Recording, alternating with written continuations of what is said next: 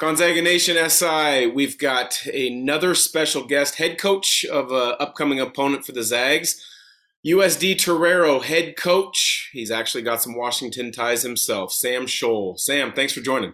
Dan, appreciate you having me, bud. For sure. So you've been connected with the WCC for quite some time. Uh, you are now a head coach at, at San Diego, and I think you've got this Torero team kind of uh, moving in the right direction. I think when you look at things within the league, Gonzaga obviously uh, has been the the top dog for some time. BYU and St. Mary's have challenged, um, but you've got yourselves, Santa Clara looking very good, USF having a nice year. Let's touch on the league real quick. What you're seeing? It's, it's an amazing league.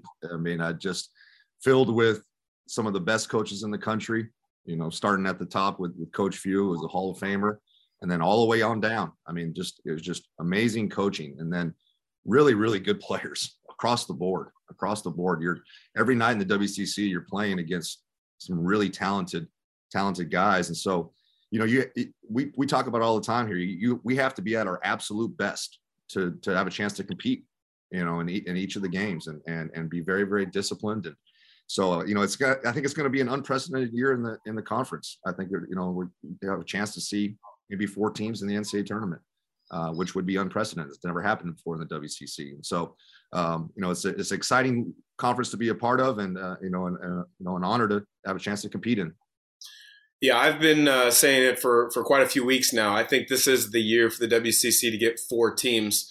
Um, I, I, think it speaks to the the strength at the top of the league. But I think if you look at you know five, six, seven, your team included in that five, six, seven that could maybe challenge for four, you're seeing a lot of improvement. I think Santa Clara uh, has really showed improvement over Herb Sendek. You guys.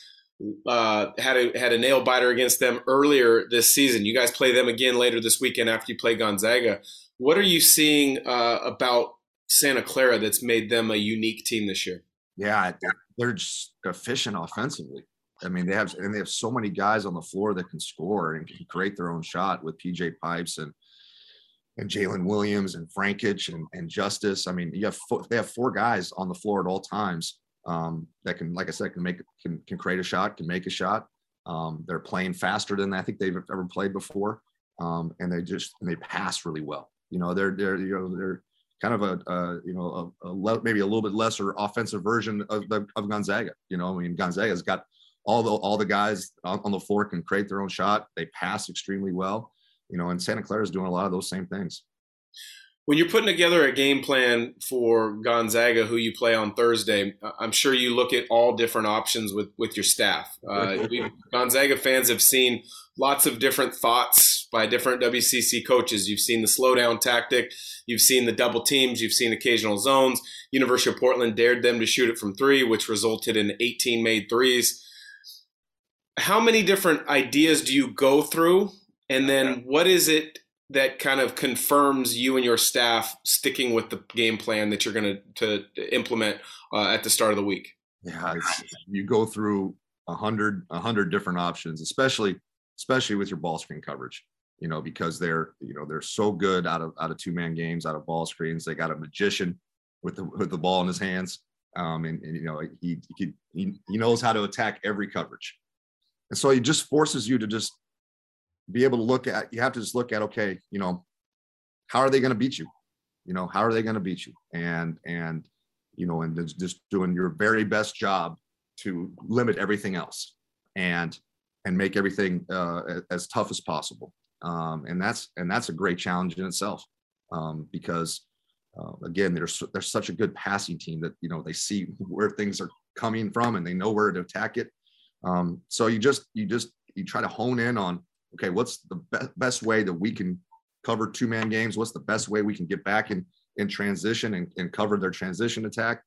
Um, you know and then and then who, who are the guys that you know maybe that you're going to help off the ball a little bit you know, and and because they have great shooters all around, and and who who are you going to maybe aggressively help, you know, one pass away on, on drives, and and then and, and who are the guys that you're not going to. So a lot goes into it. A lot goes into it, and uh, but you gotta, like I said, just center it into an attack, and then and then try to get the the best effort possible out of your guys. Yeah, the transfer portal has become more and more important for players as well as teams. Uh, coaches have to be very selective. Um, you guys also at USD because of the the really high academic standards, which is typical across the WCC. Um, I'm sure are limited at times with the guys that you can go after. How do you work around those requirements? And then tell us about uh, the, the the senior transfer, uh, Jase Townsend, who came over from Denver, who's having a heck of a year for you guys.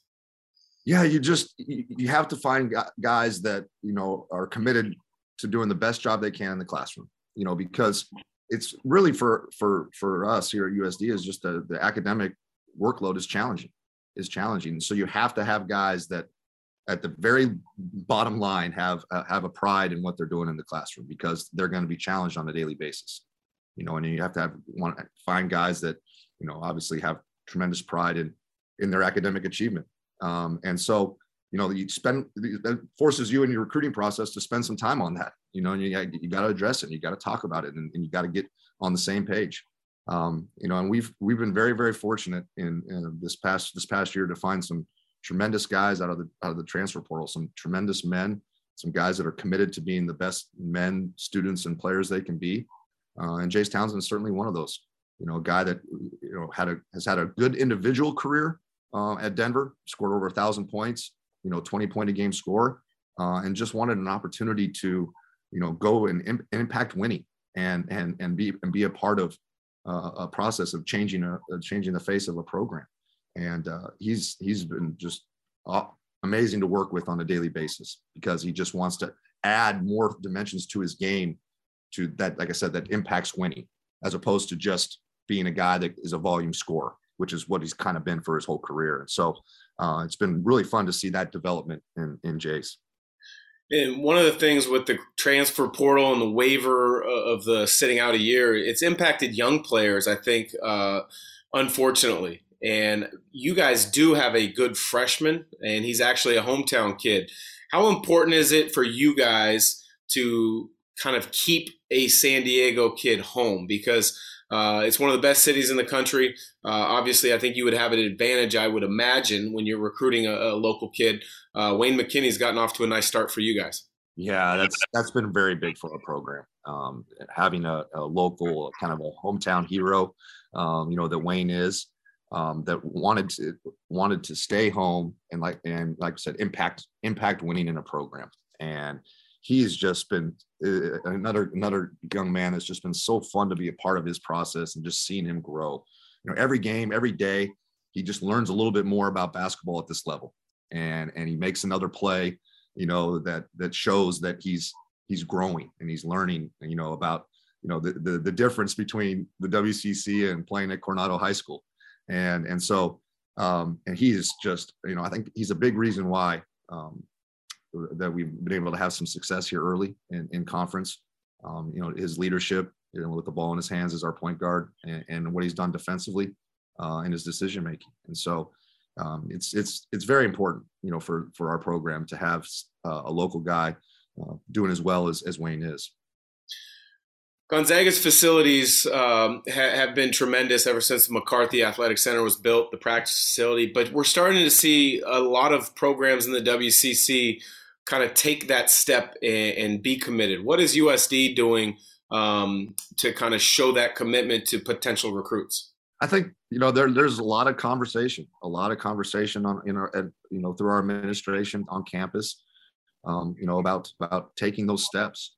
You know, uh, our president, who's fantastic, you know, understands that you know maybe our facilities might be a little bit below the rest of the league, and you know, you know, obviously Gonzaga, but you know, teams like Santa Clara's got beautiful facilities, and so you know, there there's a there's a um, a motivation, a strong motivation, um, you know, to take that next step here at USD with the, with our facilities and and providing you know the best resources possible for for all of our athletes. Coach, I appreciate the time. Unfortunately, the local crew of myself, Richard Fox, and Greg Heister won't be on the call as we were around. Let's around on December 30th. I appreciate that. Um, but I look forward to tuning in, watching the game, and best of luck the rest of the way. Thanks.